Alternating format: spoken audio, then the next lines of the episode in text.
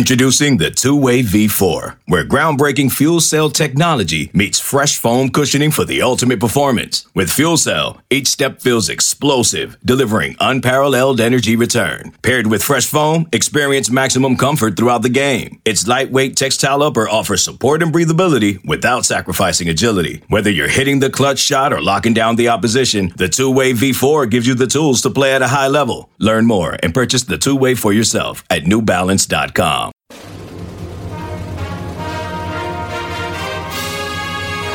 Hey, Trojan fans, it's time to get into the huddle with the Peristyle Podcast. The Peristyle Podcast is your weekly ticket to USC football and recruiting news. Don't forget, you can download the podcast 24 7 at our website, peristylepodcast.com. And now, here's the host of the Peristyle Podcast, USCFootball.com publisher, Ryan Abraham. Hello, Trojan fans, and welcome to the Peristyle Podcast on a Monday. Today on the podcast, we are talking with the coach Harvey Hyde. You can follow him on Twitter at Coach Harvey Hyde, or go to his website harveyhyde.com for all of his content. And we got to talk about USC's thrilling, I guess you could say, 43-41 triple overtime victory over the Arizona Wildcats in the Coliseum late Saturday night. Didn't get home till like 1.30 in the morning after that one. But uh, yeah, we got to talk about that game uh, with the coach. If you have questions or comments for us, podcast at uscfootball.com is the email address, or you can call or text us at 424 254 9141. And of course, wherever you listen to the podcast, if you can uh, subscribe there, follow us, leave us a five star rating and review, that always helps to grow the show. Uh, we appreciate it and it helps to grow the show when there's a lot of stuff to talk about. And there is after this USC game. We got a lot of questions that have come through and we want to get the opinion of the coach who is on with us right now. Coach, how are you doing today, sir? Well, good morning, everyone. I'm doing fine. Uh, was a late night for everyone. The ones that uh, watched the game uh, on television, the ones that uh, attended the games, and then Ryan, uh, people like you who stayed in the broadcast and went to the post game interviews and got home. Uh, it was a long day for everyone with college football starting early in the morning uh, with. Uh, you know, games that are starting at 9 a.m. and going all day. So it was a big day of college football, a big weekend of college football. All started on Friday, and then of course high school football. And if you love it like we do, you're trying to do it all. So again, uh, Ryan, I want to thank you also. Before we get started, you were a guest on my show yes. on Sunday mornings, and I want to thank you for joining us. For all of you that caught that, we did a lot of bit different things that we never talk about on this show because a lot of people uh, don't care about what Ryan does in the press box and, and all the other things. But I thought it was interesting, and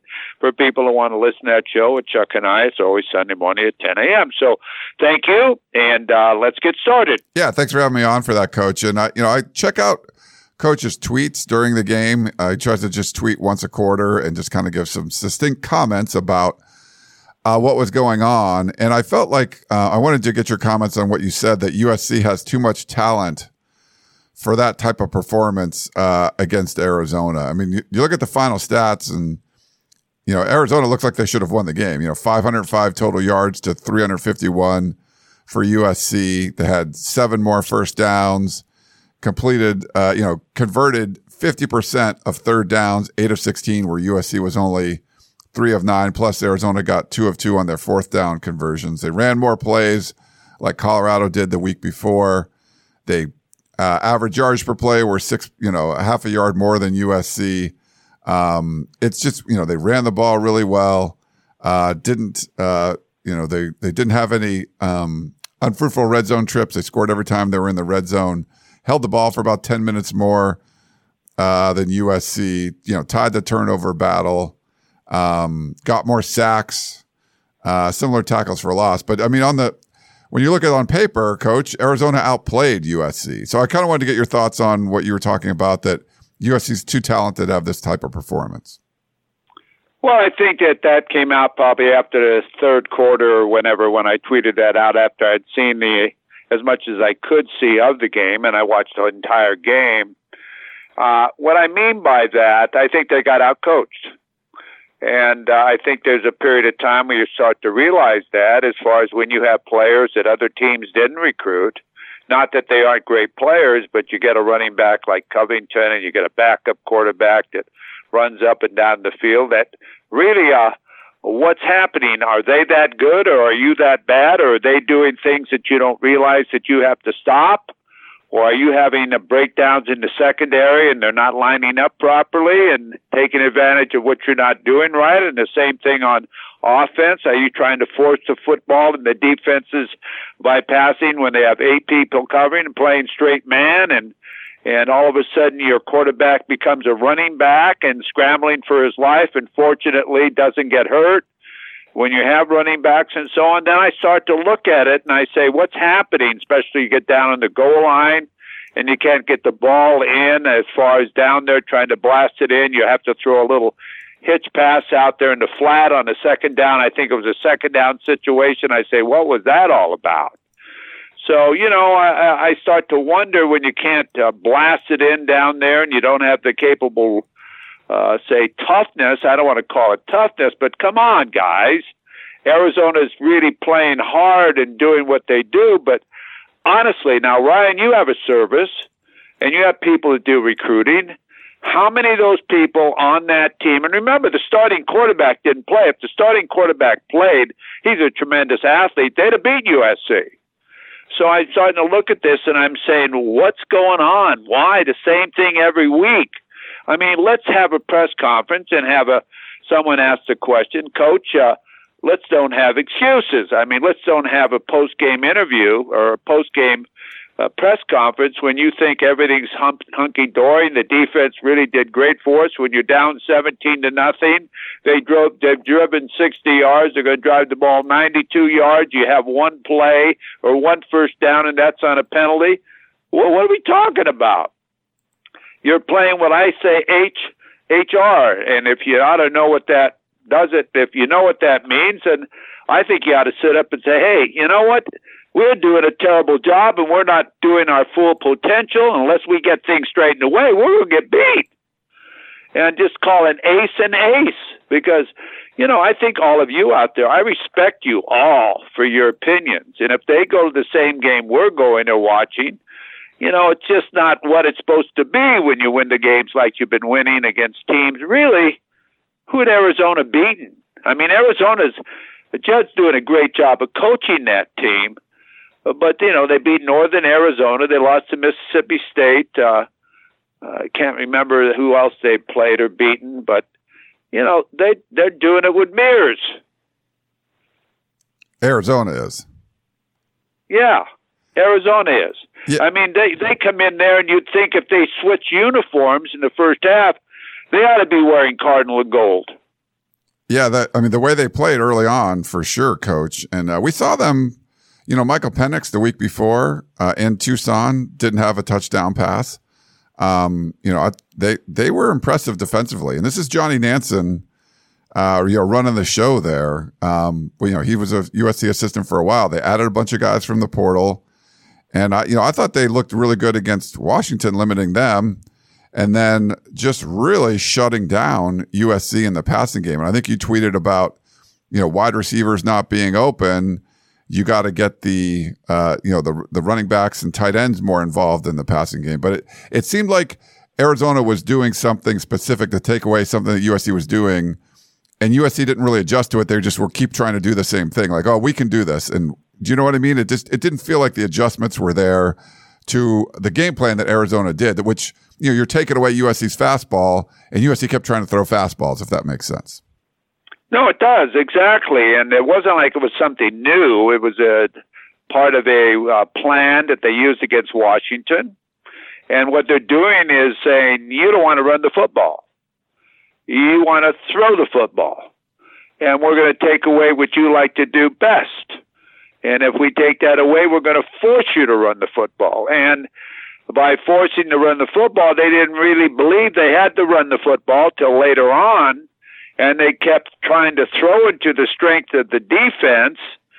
And it was just hurting them. It threw everybody off balance. They lost their confidence. Uh, uh, for a while. Things weren't going the way it's supposed to go. It's supposed to be easy. We're supposed to go up and down the field. Well, you can do that if you have a diversified plan running game that can do those type of things when you face those type of of defenses. And again, you know, your running back, like I said, became Caleb Williams. If he doesn't make some of those plays later on in the game, I don't know how many rushing. What do you have? Four rushing touchdowns or something? Three, three rushing touchdowns. Yeah, three rushing touchdowns. And whether you think that was a, a read zone uh, down at the end of the game when he ran the ball into the end zone, that was a call play.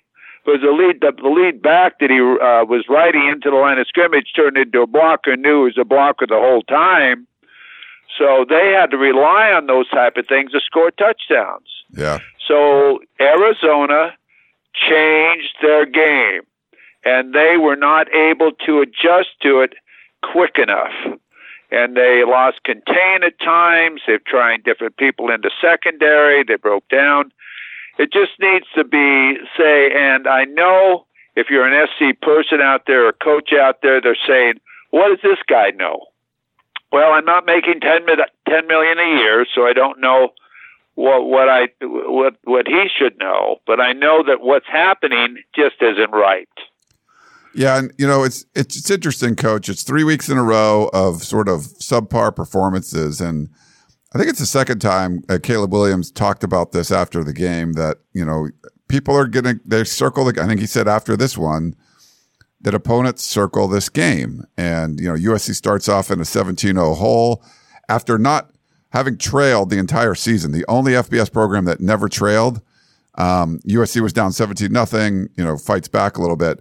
But Caleb Williams talked about that. And I, I don't know. It's like when you play an inferior opponent, yeah, they're going to think, you know, this is, you know, like you mentioned, a lot of the players that didn't get an offer from USC, end up at Arizona. There's, you know, three players transferred from Arizona to USC.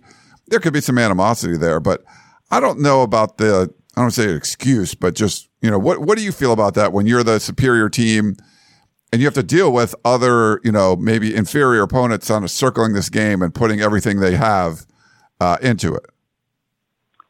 Well, I think that what you need to do is be honest with the people. I think you have to be honest and say, hey, they were better prepared. Uh, they outcoached us.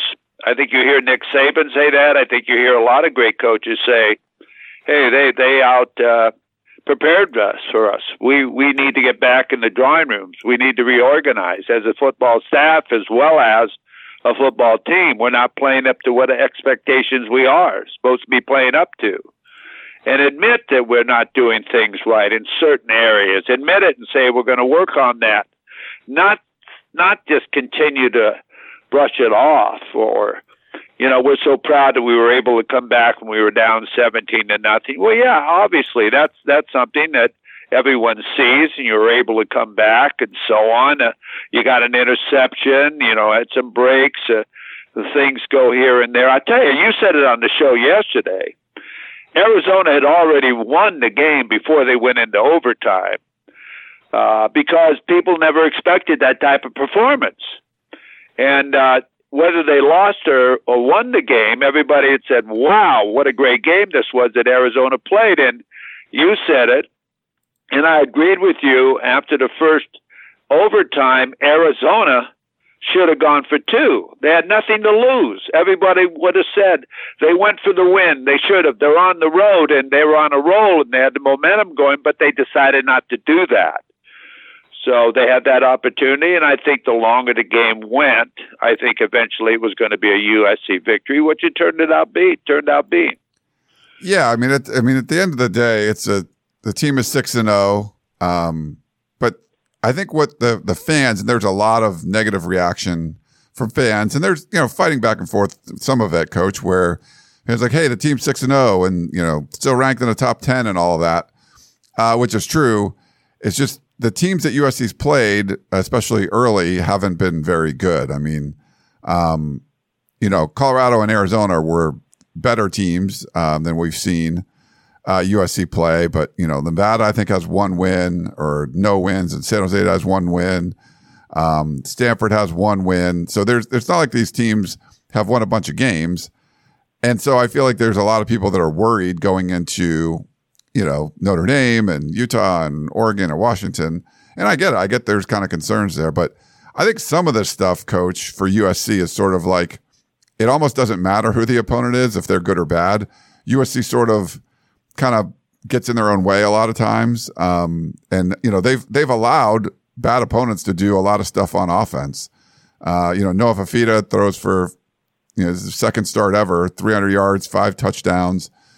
Um, we've seen them sort of let records get set against them. It, it almost matter doesn't matter uh, what the offense is on the other side. It seems like the defense sort of lets things happen. So I'm not even sure. It's have you seen something like this, Coach? Where you know if it's a bad opponent, or a good opponent, it's sort of like USC kind of. I, I feel like they could beat a good opponent just as easy as they could beat a bad opponent, but kind of keep it close the way they would against you know Colorado and Arizona. It, it I get that feel. I don't know if you agree or not. Well, they play down to their opponent rather than play up and uh, go in there and dominate a football game. Uh, you know, they're ranked in the top 10 nationally. Now, I do a poll that comes out every Thursday. They're not ranked in my top 12 because I don't think or I don't have the confidence that they could dominate a football team like the other teams do. The Georgias, the Michigans, Ohio State, uh, uh, Florida State. Uh, let's just go down and talk to them. I haven't they haven't played Washington or Oregon yet or any of those teams, but the teams that I have above them, I haven't. I can't believe that they're ranked as high as they are, but they haven't really dominated anybody or showed anybody anything really that that's outstanding. Why they're ranked there is because the phenomenal quarterback they have in Caleb Williams and he is every bit as good as what everybody thinks he is or says he is, okay? Take him away. Take him away from USC, and where would you rank them? Everyone doesn't have a chance that votes to see all the USC games. All they know is they're 6 and 0.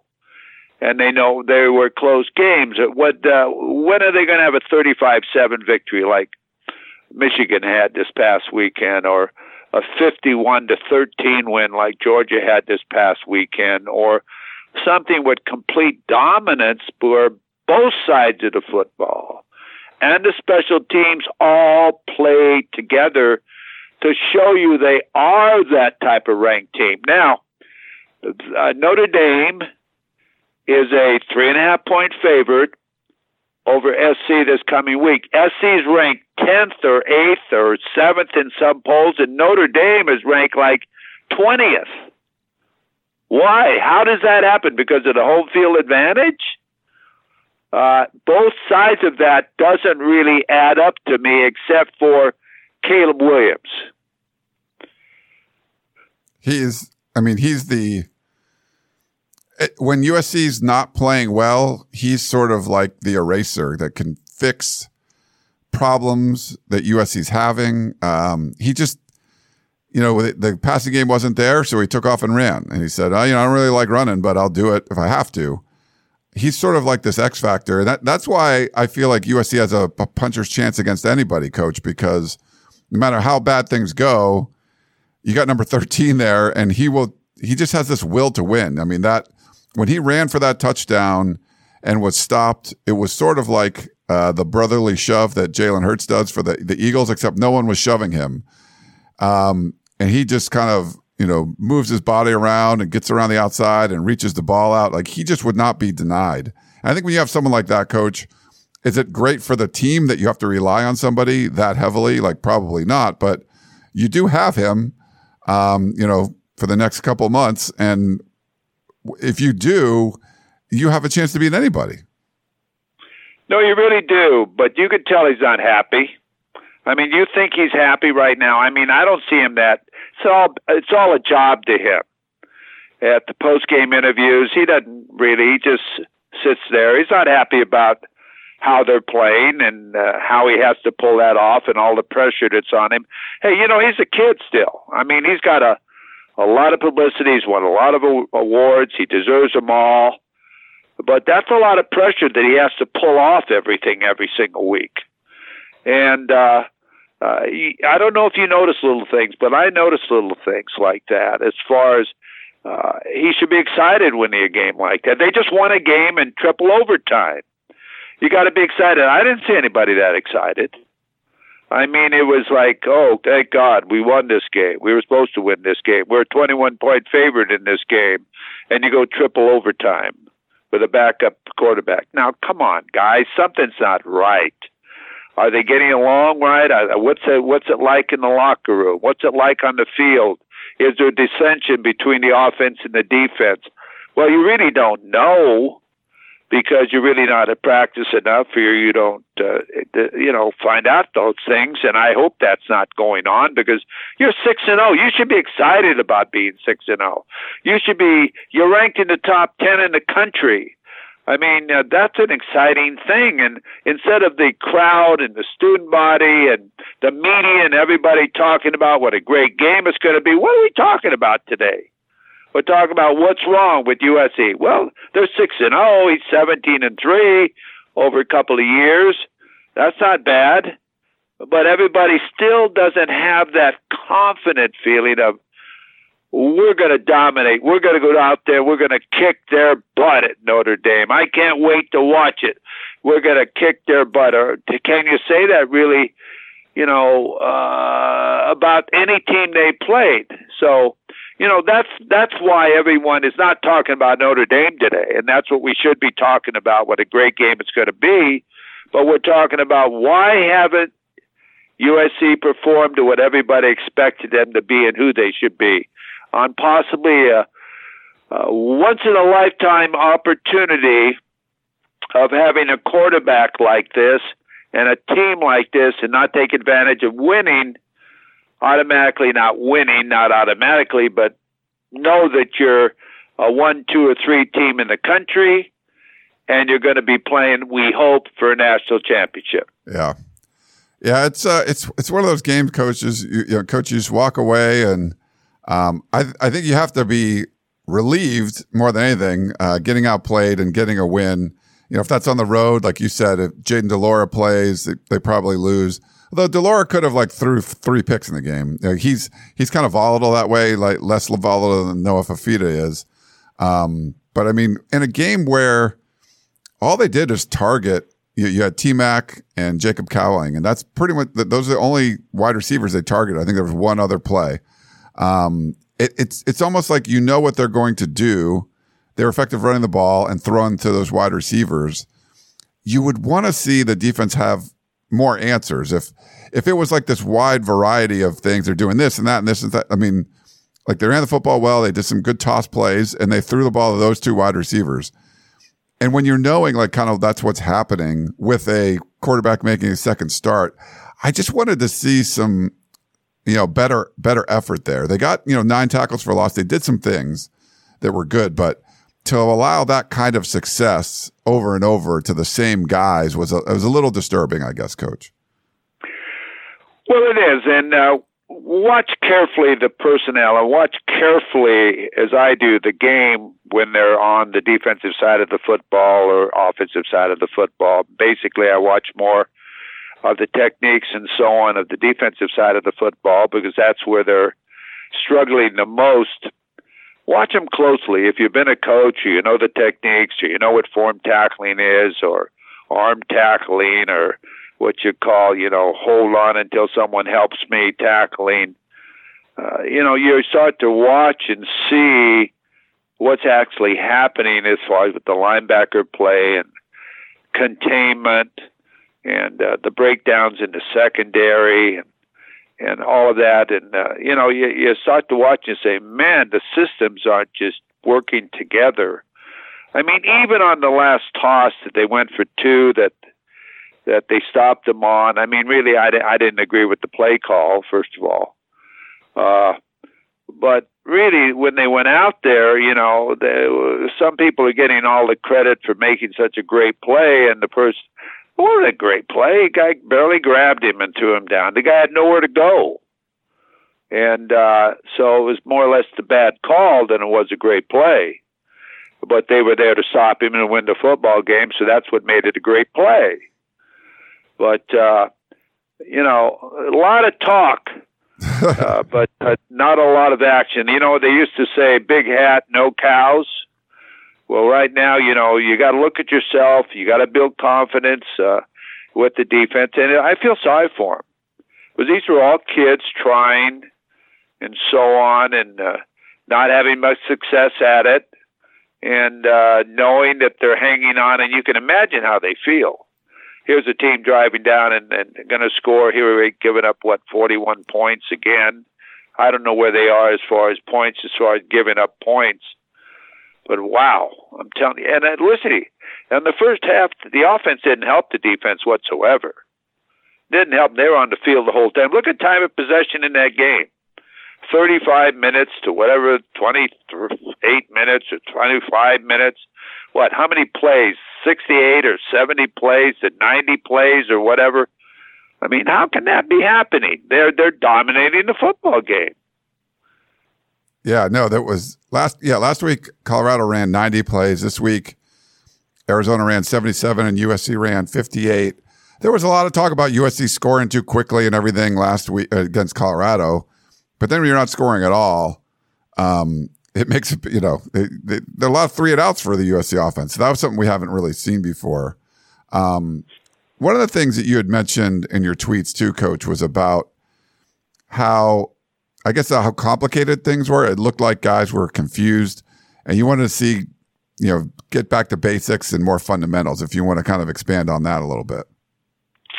Yeah, I do. If you notice, every time they did any type of motion or did any type of flop or did anything, guys are raising their hands, move over here, move over there, like uh, they're trying to help their other guys get lined up. That should be, yeah, something you want to make sure you're all lined up with, but you should recognize those type of things, and that should not be a big problem as far as getting aligned in the proper defense and so on when the ball's snapped it seemed like they were always a little bit confused. And if one guy misses the assignment, you've got a breakdown on the defensive side of the football. They they weren't always on the same page. They weren't always the linebackers scraping to the right gap. They weren't covering the right people, and when they were out there, they were missing tackles at times. Or when they made ta- tackles, the guy had already made five yards. Uh, the second day was making too many tackles, far too many tackles, and uh, the tackles weren't being made on the line of scrimmage. Covington was running up and down the field. He had already broken the front seven, and now it's he's in the secondary. Well, how can he break the front seven like that? Because someone's not doing their job. Someone's not filling the gap they're supposed to have. Someone is not doing or getting. You can't tell me that everyone is so much better on the offensive line or front of Arizona that nobody can get off the block or get where they're supposed to go. Well, once you get there, you're supposed to dominate the guy and get off the block and make the tackle. Now, this kid ran hard, okay? But you got to be able to stand him up, knock him down, slow him down, and then call for help. And uh, I didn't see that. I mean, golly, I thought it was, I thought it was not Barry Sanders. I thought it was uh, somebody that was uh, I don't know Csonka or somebody. the way he ran over people. I mean, really, he just ran over people, and he was a, he's a hell of a. a he made you made him a hell of a football player, and he certainly looked like it that day. And then on the offensive side, it seems like there's always a a panic as far as getting the play in yeah. or getting the right players in. And hurry up, hurry up, hurry up, hurry up. You'd be better off just letting him call the game. I think he gets a better feel out there. Or do you even ask him what he thinks you should do? I used to always talk with Randall when I had Randall, who was a great quarterback. I used to ask him, What do you think? What do you see out there? What's you feel? I mean, I don't know if he gives Caleb that opportunity to say, Coach, I really think this will work. I, I let me try it, and I'd say, okay, let's do it, but don't forget to look to the backside and check the the, the tight end or whatever. That way, he's trying to make that play work better, and for sure because he suggested it. You've got to allow great players to have a say a little bit in what's going on with the game, so he sends that same motivation to the rest of the team to get it done. And and on important plays, why don't you huddle up? I mean, why don't you communicate everything? I mean, it's never huddle. You see other great programs do huddle up. I'm not saying you have to huddle up, but it doesn't hurt you to make sure when you're in the huddle, you say, now you all understand what we're going to do. It's going to be with a check with me, which means the play is going to be called after you get to the line of scrimmage because we want to see how they're going to cover this set. And I'm going to audibleize to the play that they we feel best to work against that or whatever. I don't know if that is really going on and in today's football maybe they don't do that anymore. But I think you should because you're communicating more with the players and everybody can talk, linemen can talk to each other in the huddle, remember this happening and that's happening or whatever. Especially down on the goal line. When you're down on the one yard line, huddle up. Let everybody know we got to get it. We're going to smash mouth it here. This is who's the toughest and so on. Come out of huddle, line up, be in a power I where you don't have a lone back and just blow somebody out or run that back in the flat, two in the flat, full back in the flat where nobody covers him. Like they send out the tailback out in the flat, nobody covers him, and get an easy score. But it seems like they have to, it works so hard to get that touchdown where it should be easier, and then the toughness part of it. To me, when I watch USC play, it's the air raid attack. Okay, it's nothing different than Graham Harrell. It's nothing different than we said in the past. The only difference, really, you want me to tell you the truth, is Caleb Williams, because they all come from the same tree, the Mike Leach tree.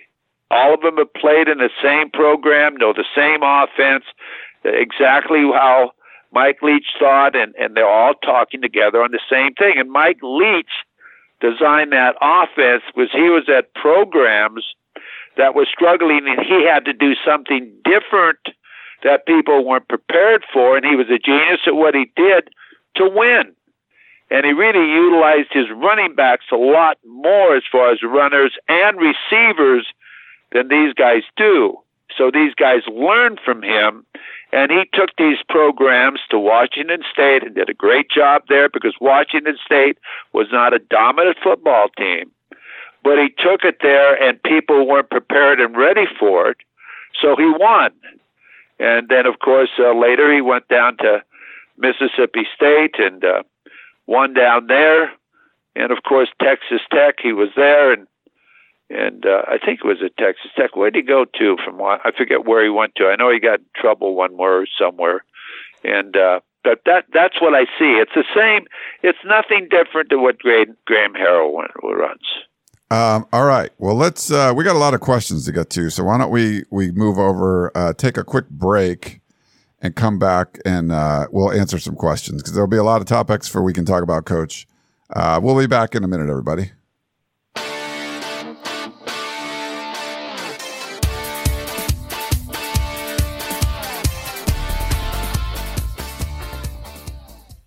This episode is brought to you by Progressive Insurance. Whether you love true crime or comedy, celebrity interviews or news, you call the shots on what's in your podcast queue. And guess what?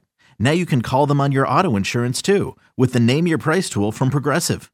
It works just the way it sounds. You tell Progressive how much you want to pay for car insurance, and they'll show you coverage options that fit your budget. Get your quote today at progressive.com to join the over 28 million drivers who trust Progressive. Progressive Casualty Insurance Company and Affiliates. Price and coverage match limited by state law. Okay, picture this. It's Friday afternoon when a thought hits you. I can spend another weekend doing the same old whatever, or I can hop into my all new Hyundai Santa Fe and hit the road. With available HTRAC, all wheel drive, and three row seating, my whole family can head deep into the wild. Conquer the weekend in the all new Hyundai Santa Fe. Visit HyundaiUSA.com or call 562 for more details. Hyundai, there's joy in every journey. Are you looking to advertise a campaign, short film, a public service announcement, an important message? Look no further than Regency Outdoor. We have been around since 1974 and have the greatest locations in Southern California for your advertising goals. Our creative billboards are sure to catch everyone's attention, make an impact anywhere and everywhere in Southern California. To get started and for more information, call 310 657 8883 or visit RegencyOutdoor.com. Regency makes it easier than ever to get your message everywhere in Southern California.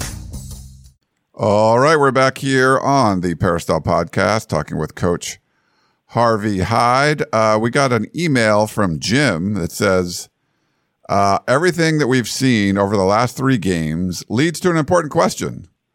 Is the coaching staff pressing too hard right now versus what is being given or taking what is being given on both sides of the ball? That's from Jim.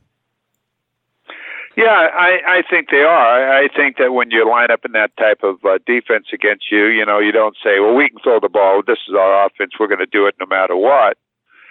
If you're going to do that, we're going to do this. And you're strong enough and believe in the running game enough and you're balanced enough.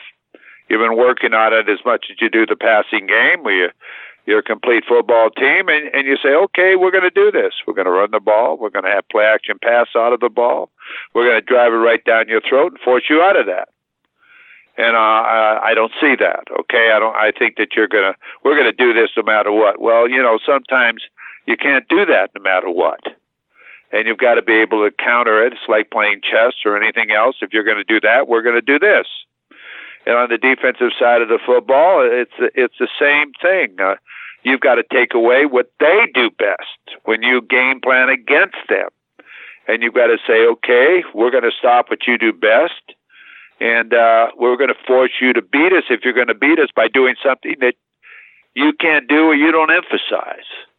And you've got to be good enough on the defensive side of the football to take away the run and the pass and have the type of defensive alignments and belief that your defense can do that and have that type of personnel on the field. I think there's really too much substitution that's going on as far as the number of players they play in rotations. Players don't get a feel of the game. They're not in the game long enough. And when that happens, you really don't get a feel of the game or get a sweat going or or are part of an entire drive and and last time he uh, stepped inside and then went outside of me and got to the perimeter, I was inside too far and I lost contain. Well, the next time that happens, you're not going to lose contain because he did that to me the last time. And when you play a lot, you get that feeling of adjusting to who you're playing against. And I think that sometimes when you don't have that opportunity to get that feel, it hurts you as far as a defensive player and also a tackler and a linebacker as far as filling a hole and learning the moves of the running back and how to knock him down and the speed of you're able to compensate for the speed of someone you're playing against but you really don't know from the film how fast he really is. But as you're playing the game, you start to figure it out because you're now actually going against him. So you know that that's the things that that I see as far as watching that. All right, let's go to a voicemail, Coach. Here you go. Hey, it's Don from Chicago for uh, Ryan, Coach Hyde. Another sickening performance by USC, and I got to tell you, man, it's not just uh, Alex Grinch, man. I'm starting to wonder about Lincoln Riley. I mean, the same thing every game, no changes. And I'm out here in Chicago. Man, I've been to the Notre Dame USC games many times. But why would I waste my money to see another performance like this out in South Bend? I mean, why would I do that? I mean, it's just, I, I don't understand it. This guy's making Riley fifteen million dollars a year, or something like that, just does the same thing over and over again. Coach Hyde, explain that to me. What's going through Lincoln Riley's head? I don't get it. Don from Chicago. Well, what's going through his head is uh, what do I do? And uh, I don't think he's ever been in this uh, type of situation probably at Oklahoma he's had these type of situations, of course, uh, because I didn't follow him that closely there as far as knowing what the scores were, but I knew that he had a defensive problem there. But now he's in the big city where there's a lot of different reporting, media, national attention, doesn't get national attention. And he's got more people really watching football than know football and uh, they don't buy. Everybody doesn't buy it. Okay, buy it, and you know, you want to hear somebody agree with what you're saying, saying at times, as far as you're not really playing great football, and you want to hear somebody say that rather than say uh, some of the things you're trying to get out of saying. Uh, you know, now players are trying to defend each other like Caleb was doing with the defensive side, which is really a nice thing to do as a team player and leader. But you want to hear uh, uh, the head coach be strong and live up to what good and what's bad, and uh, say it uh, where people say, "We wouldn't be talking today like this if someone set up and said, "Hey, I'm the head football coach here, and I won't stand for this."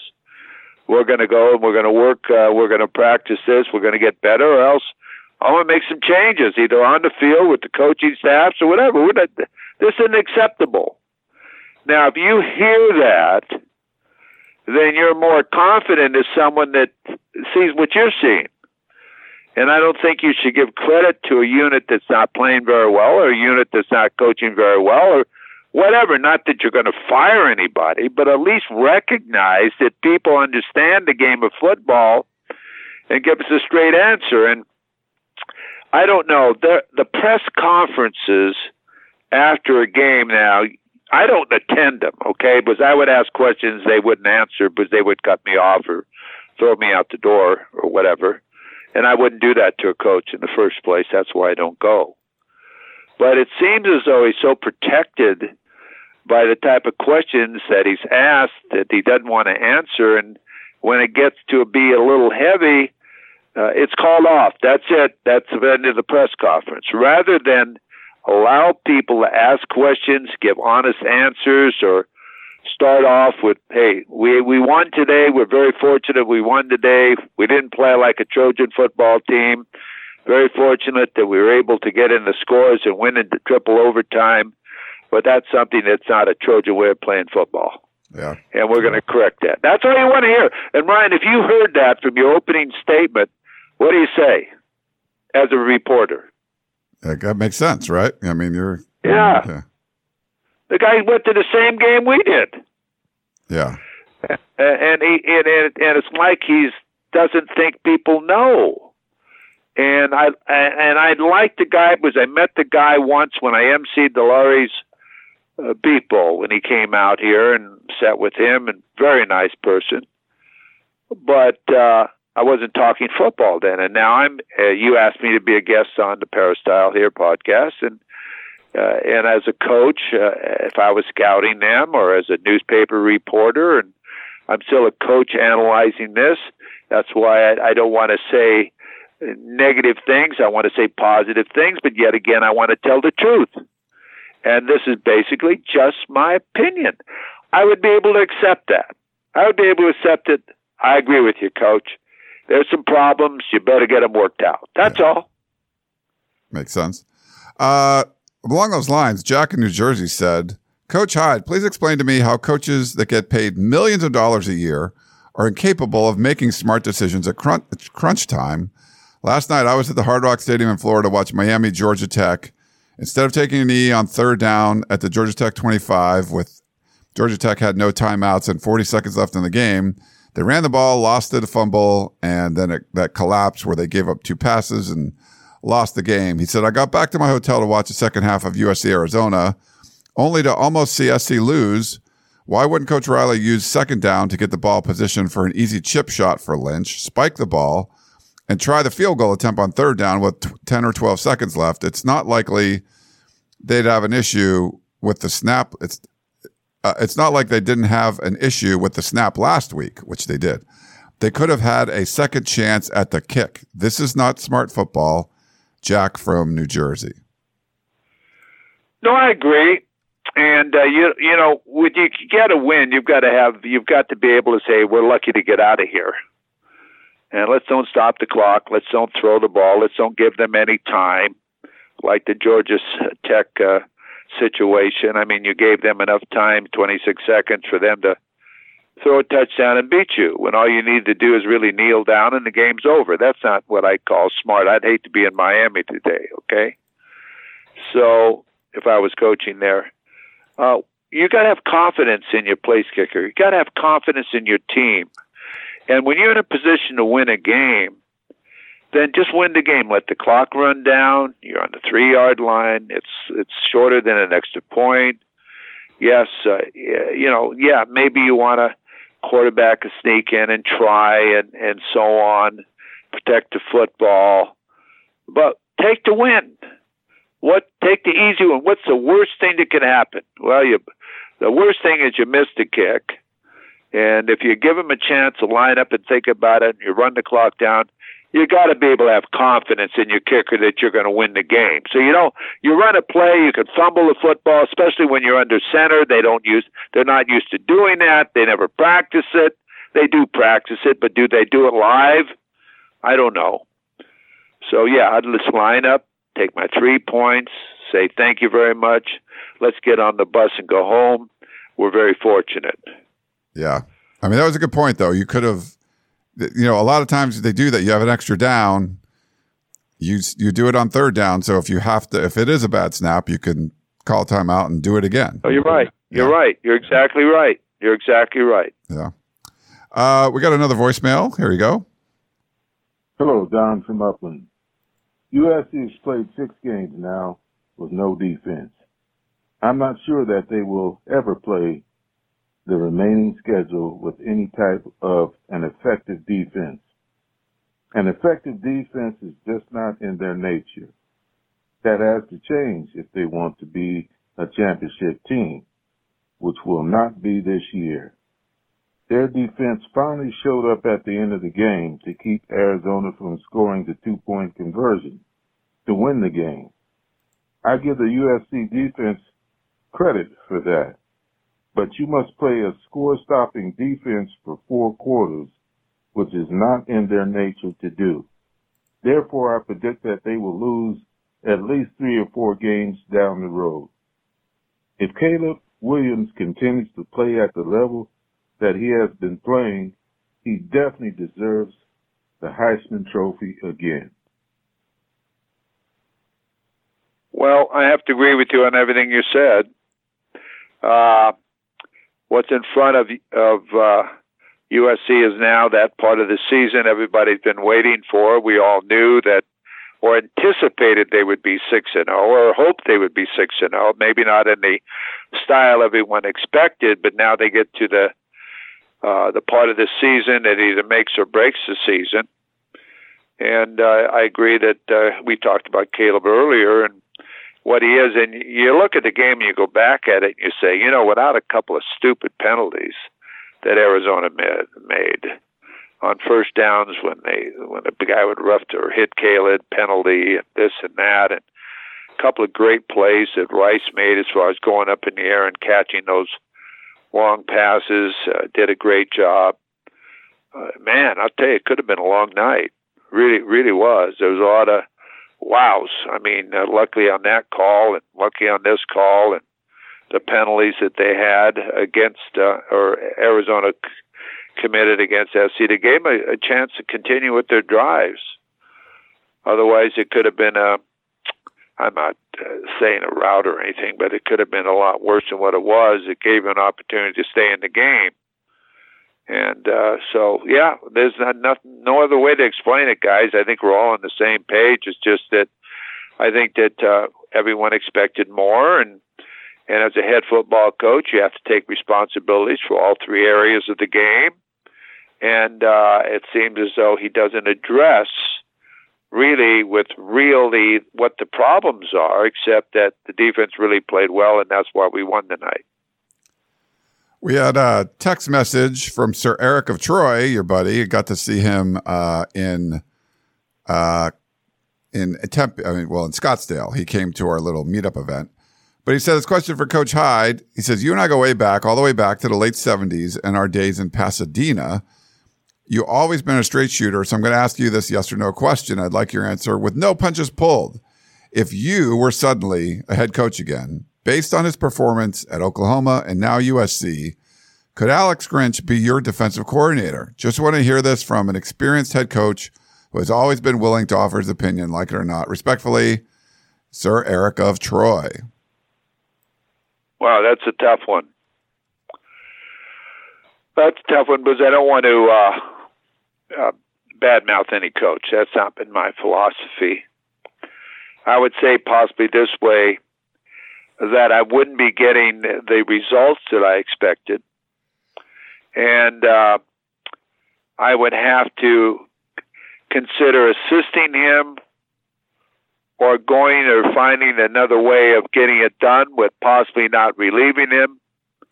And uh, because it isn't responding, nothing's going right. Maybe I would go to the defensive side of the football, really. But I think he's an offensive coordinator. Riley is not a defensive coach. And uh, he wouldn't feel comfortable doing that. But I was fortunate to be a defensive coordinator, an offensive coordinator, special teams coach, as far as when I came up before I became a head coach. So I feel very comfortable in coaching each sides of the football. Now I'm not sure Lincoln feels that strong or Coach Riley feels that strong that he could go over and coach the defense because he just loves the offense. He's the offensive guru. I mean, nothing against that, but he's had outstanding quarterbacks, and outstanding quarterbacks came to Oklahoma and comes came to USC with him because of that reputation, which has assisted him in what he does. But he's really, I think, overcommitted to the offensive side of the football. Whereas a head football coach, you've got to be overcommitted to all phases of the game. And I don't know, uh, that is why Grinch is getting all of the blame but as we talked before, and he said it himself, he was going to be more of a part of the defensive side of the football. So I think that he should take part of the blame. I think that's the way I should say it. Yeah. All right. Stephen Poway wrote in an email. He said, Would you agree or disagree that USC is led by an excellent coach and a generational quarterback who is leading a very good offense and a team that has poor to middling defense and special teams? The team will do well, but not great this year and finish out uh, about where they did last year with about three losses.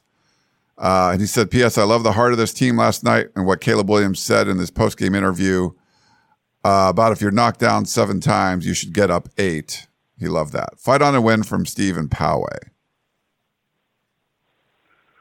Well, you know, uh, I don't get the. What does he want me to answer? So yeah, so like he fit like it's a really good offense, great quarterback, a, you know, generation quarterback, and a middling defense and special teams, and they'll probably lose three games like last year. Um, I'll, I'll go real quick. Like I still feel like USC, like eleven and one or ten and two, are like you know more likely than like eight and four, uh, finishing the regular season off, and we'll see where they go from there. But I, I you know, I I know people, and I and Eric of Troy said this too that they're going to lose a bunch of games, or it was our caller that said that we are going to lose a bunch of games. I don't feel like that's the case. I just feel like, like Coach said, USC's probably you know playing down to their opposition, you know, the, the opponents a lot, but they're going to be, you know, it's kind of a coin flip game at Notre Dame. Um, you know, the two road games I think will be tough, but you know, having Utah at home, having Washington at home, UCLA at home, there, there's all challenges, but with with Caleb Williams, like don't forget that you still have that guy. He can make things happen. And you might not like that they play bad on special teams, they don't run the ball, and they play bad defense, and Caleb Williams wins you the game. But you can do that. And and these other teams don't have Caleb Williams. So I don't think, oh, they're definitely going to lose three games. They could. They they sh- for sure could. But I feel, you know, pretty confident that they're still going to win more than they lose going forward, even though the schedule gets tougher. Well, yeah, you hope that's the case. Uh, uh, you know, any team can beat anybody on any given day. Uh, I'd rather be lucky than good in some situations, and sometimes luck becomes a big part of it. You take the Utah situation with uh, Cam Rising, their quarterback. I, I don't think he's going to play this year, so of course that helps them there uh, playing Utah. Washington, I think, is going to be a real challenge, but they'll be ready to play USC, and you know that too. And he's one hell of a coach. So that's a challenge. That's a toss up game. I call that a toss up. I say Oregon will be a toss up up there because uh, the crowd and the people up there are crazy. So that's a toss up game, which means you could either win it or lose that game. Utah could be a toss up game only because of the physicality of their team so that's a toss up game. UCLA, I consider that a toss up game. Why? It's a rivalry game, and they're playing such great defense now at UCLA. And I think their quarterback Moore will be a better football player at that time. And uh, will they make mistakes to allow you to make the big plays? I don't know. With Donte Williams, he can make those big plays. So, yeah, I think you've got some toss up games there. where who knows uh, what the outcome will be. So if you get better as a football team, USC, I say you could win uh, most of those toss-up games. But if you don't improve, you could lose all of them. So I think the improvement is what we're looking for, and what the coaches are looking for. Because if you don't, Washington will beat you, Oregon will beat you, Utah will hammer you, and you'll never get the ball back. And they play great defense and UCLA's playing great defense, so you might be kept off the field because their offense will run the ball. They found this new running back Jones, who I think is a, really added a lot to their offense, a lot of the receiver and these other people. So by the time they play uh, USC, they'll be improved. So if USC doesn't improve, yeah, they could lose three games. But if they improve and correct what they have missing in what they're doing, maybe not. Yeah. So I think it all comes down to what USC decides to do. I agree with you, Coach. Um, you got to, you know, get better from what you've been doing, and we've seen it. I mean, if you the first half of the Colorado game, they were really good. You got to get back to stuff like that, uh, but they played pretty poorly uh, over some long stretches over the last three weeks. Uh, Jay from the Bay wrote in says, "Been listening for over ten years. Love the show. Thank you, Jay. Uh, looks like the defense has no heart, poor tackling, miscommunications, no aggression. What are your thoughts on bringing back Coach O on the defensive side? Bring back, quote, one heartbeat. Jay from the Bay. Bring back who? Orgeron? Oh, he wanted Orgeron, yeah. By the way, no. Ed Orgeron's never been a defensive coordinator, Jay. Like, no, no, it's not. He wouldn't come back. No, and that's they burnt, they burnt that bridge there.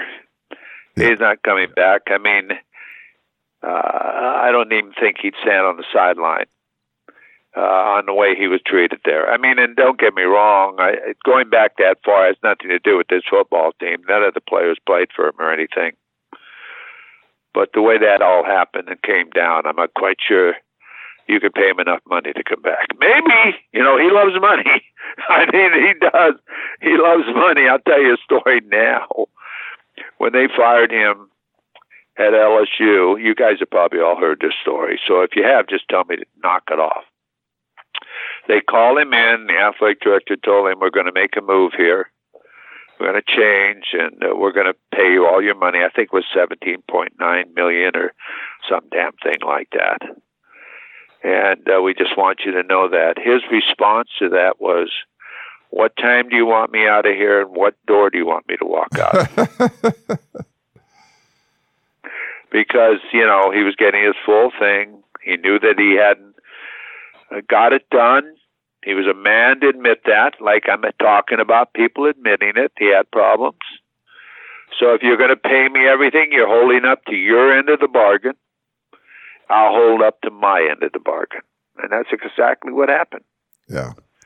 I think people just getting nostalgic. I mean, Coach O has never been a defensive coordinator. It just wouldn't make any sense. You can get if and I think Lincoln Riley, if the offense, I mean, the defense isn't very good still for the rest of the season, they lose some games that they probably shouldn't have lost. He will make a change. You will get what you want, and it'll be at the end of the season, and that that will happen. Uh, and then it's going to be up to you know it's going to be up to Lincoln Riley bringing back someone from the Pete Carroll era. I don't think is going to be high on the agenda, and there's plenty of good options out there, and it'll just you know depend on Lincoln Riley filing someone that he's going to get along with, and they're going to share philosophies and things like that. I, I don't know if the results will be different, better, good, worse, whatever, but it's not going to be someone like Ed Orgeron just because you know who he is. And uh, it's great. No, no, no, yeah. no, no. And when you make a change, if you make a change on the defensive side of the football, you almost get rid of the entire staff, okay? Because the new coordinator is going to want to come in and uh, say we don't do it like this or this or that. He might, they might keep one person, but there isn't just one phase of the game that's not playing well. Uh, it doesn't look like a lot of areas aren't playing well. So you want to bring a fresh feeling of security to the team and also in recruiting. That if you're going to attract great defensive players, you've got to have great defensive coaches that why they want to go and play there. Yeah. We had a, a, a text message. He didn't leave his name, but he says he's a very frustrated fan in Texas. Um, got some texts over the years about uh, not really happy with the coaching. He says, We know the defense is horrible. How come nobody is mentioning that our offense has gotten outcoached again, both by Arizona and the second half against Colorado? Between Lincoln Riley and Cliff Kingsbury, we should be unstoppable. I don't think Coach Riley's the answer at all. Coaching, coaching, coaching. We're getting out coached week after week. All I heard at the start of the season was Lincoln Riley, the offensive guru. Well, he's getting out coached. Very frustrated fan of Texas. Holy cow. Like, he had the number one offense in the country. He, you know, hit. I, I don't get, I mean, if you want to complain about the head coaching stuff, but uh, the offense, because they have a couple bad quarters, you're going to like throw the baby out with the bathwater like that. I don't get that, coach. I mean, if there's one thing, this offense has been really good over the 20 games he's been at USC, and they're 17 and three in those games. Yeah, right. Uh, that hadn't been the problem. The only problem I've seen on the offensive side of the football is uh, you've got to be balanced. You've got to be good at all areas of the offense, and uh, that means have a complete uh, passing game that it can attack uh, can attack anything, and the same thing with a running game that can attack anything. And uh, you need to do that. And uh, you know, like I said earlier, uh, I mean uh, Kingsbury has the same mind transplant as as far as uh, as Coach Riley, so they work together. In fact, I haven't seen him on the sideline the last couple of days. I'm not games. I'm not sure if he's back upstairs or not. Can you tell, Ryan? Uh, you know, I haven't seen him. I'm not really sure. For like Kingsbury's been before, but yeah, I, I didn't notice the last couple games if uh, Kingsbury's been the box or on the sideline. No, I think he's up in the box because I hear him talking more to someone in the box than ever before. Yeah. All right, we got a couple more. We'll let you go. Marco Marcus uh, from Moco says he sent a text message. He said that game was atrocious. We were well scouted, and Arizona knew our tendencies. By the grace of God, aka Caleb Williams, we won barely. How much longer can we tempt fate with Grinch? Um, Marcus, you know, maybe the comment here, Coach, with you know, Lincoln Riley said that the defense really helped them win this game or won them the game, and uh, you know, in the first half, they got a bunch of stops. When it was seventeen nothing, then they came up big with that interception. You know, the second half they were giving up drives, but um, yeah, do you agree with like Lincoln Riley talking about the defense sort of like, you know, keeping them in this game or, you know, winning it for them? I was sort of shocked. Uh, I think that what he's going off of, and the way I understood it in my mind, was because they stopped the two point play. Otherwise, the entire game, I couldn't say that. Yeah, it, when it was seventeen nothing, though, they did come up with some stops. They did, you know, keep Arizona off the, the board and let USC score a couple touchdowns when the offense was like being crappy. But as soon as USC got back into the game, it seemed like the defense sort of like went back to, I don't know if they changed sort of like philosophies or whatever when they were down. Um, but once it got close again, then the defense wasn't getting stops anymore. I think one punt from Arizona in the second half. Yeah. Well, during that time and when they came back, there was two Great plays by Rice. Then there was a penalty that helped them. Uh, the linebacker 10 smacked the quarterback, if you remember, or smacked somebody. And, and uh, you know, they got assistance, but uh, I'm not quite sure if, if I can say or give that much credit to the defense as far as winning the game. Okay, gotcha. I think I think a team wins and loses a game. Okay, and uh, I think both of them had their problems in different quarters. For sure. Uh, we got one more voicemail for you. Coach Hyde, at what point do you bench a player? How many mistakes can 27 make? Are we waiting until we lose a game before we take him out? So he's talking about Bryson Shaw, the uh, the yeah. safety. Well, you know, that's not my place to decide when people go on or off the field or play. All I know is they've started a lot of different players at different times.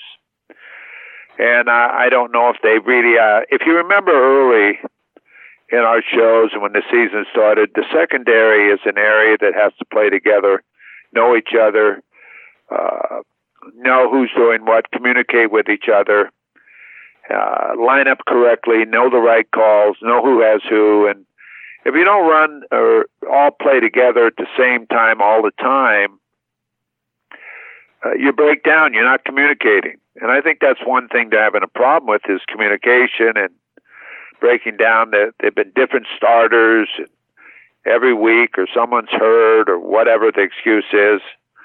And uh, I just think you got to have guys that play together regularly, just like I talked about up front earlier with the guys or offensive linemen playing together and backs playing, uh, getting the chance to run the ball all the time and defensive ends knowing that hey, I lost contain the last play. The next time he, I won't fall for that. Roll inside and then he goes outside. You know all these type of things. You got to play together as a unit. I don't know. There's so much substitution and so many different starters and so many different things happening that I, I don't know if it's communication, lack of athletic ability, uh, lack of understanding what the responsibilities are, but that is isn't getting done. I think that's the best way to say it is not getting done. Yeah. We got one last one. Dan, class of 62, says Yesterday, we learned that Clayton Kershaw should probably retire, and USC has a truly inept coaching staff. Whoa. Uh, they had a week to prepare a running game to combat the uh, seven man defensive front or the seven man dollar defense by watching the film of the Arizona Washington game last week, and they didn't have a game plan. The Grinch defense still plays a soft zone and gives up six yards or more on running plays. We learned that uh, three first year coaching staffs completely outcoached, out schemed, and out prepared Coach Riley and his staff. I I don't. Uh, Jedd Fisch is not a first year coach, um, and Troy Taylor did not out scheme or out coach USC. I mean, they were down 49 3 in the first half. So maybe not three of them, but you could say two, I guess. Uh, John McKay and Pete Carroll prepared for teams by using game film and then made mid game adjustments as needed. This staff does neither. Making the same mistakes with the same plan week after week is insanity. Let's see if this staff uses the film of Notre Dame's loss to Louisville and inept offense against Duke to prepare for the trip to South Bend. I don't have confidence they will do either do either of you. Fight on and prepare. He said, fight on but prepare. Uh, Dan, class of 62.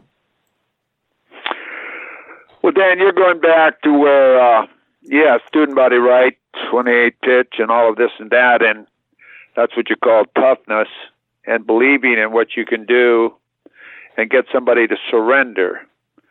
Yeah, but you just beat him to death, and you and the defense finally waves the white flag and says it's over. Uh, I think that you can have a combination of that. What I mean, yes, uh, the ball is being thrown around a lot today, but you also have to have a combination of running the football and throwing the ball, and when necessary, be able to run the ball down somebody's throat and get in the double tight with a power I and do the different things and say, here we come at different times of the game when you need to do that. And you see Michigan do that. You see uh, Alabama do that. You see Ohio State do that. Yet they throw the football. But they also have what you call a power game when necessary, when they can get in an I. They can run the football, pass the football, bootleg the football, put backs in the flat. They have a complete passing game off a series. And that portion of the offense at USC is not there that I can see. When Graham Harrell was there, his statement was, We never go under center. So that means we have to run five yards without a lead back or somebody before we get to the line of scrimmage to make a one foot gain, and they crash the ends and they knock us three yards in the backfield before we get started. Well, you can't have that. You've got to be able to line up, and they know that they're going to see a team that can run the power game and do power things and play action passes. It gives them more to prepare for at the same time. So that portion of the offense at USC is not there. Let's be realistic. If you've seen it, show it to me. I mean, a complete series of what that type of offense is the toss sweep, all those different type of things that the toss outside, the the belly, the reverse handoff to the fullback, uh, the all the second things, the things you can do, blast. You know, I don't know. You know, you put a a 250 pound fullback in there, and you run right behind him up the line of scrimmage. I mean, you don't see that portion of it. And your play action pass when he's in there, throw it to your tailback in the flat, nobody's on him. But you know, these are the things that I don't see in the offense at USC. So it's a combination of yes of what you're saying back there at 62. All right. Well, coach, great stuff. Uh, a lot of great questions and comments and upset fans and everything. So we appreciate hearing from all of them and uh, appreciate hearing from you, coach, and uh, giving your thoughts on everything that the you had to say about the game and all the fans had comments and questions too. So thanks again for uh, coming on the show. Okay, buddies. Thank you a lot, people. I remember, it's just our point, uh, uh, you know, our opinion. And uh, I know if you're an SC listener, we hope that we're not upsetting you, but what we're giving you is our thoughts. That's it. Yeah. All right, Coach. Thank you. And thanks everyone for listening. Hope you guys enjoyed the show, and we will talk to you next time. You've been listening to the Peristyle Podcast presented by USCFootball.com. Be sure to tune in next week for the latest news on Trojan football and recruiting. Don't forget, you can automatically download the podcast directly to your smartphone or tablet for free. Just click the iTunes link on peristylepodcast.com or search for Peristyle Podcast at the iTunes Music Store.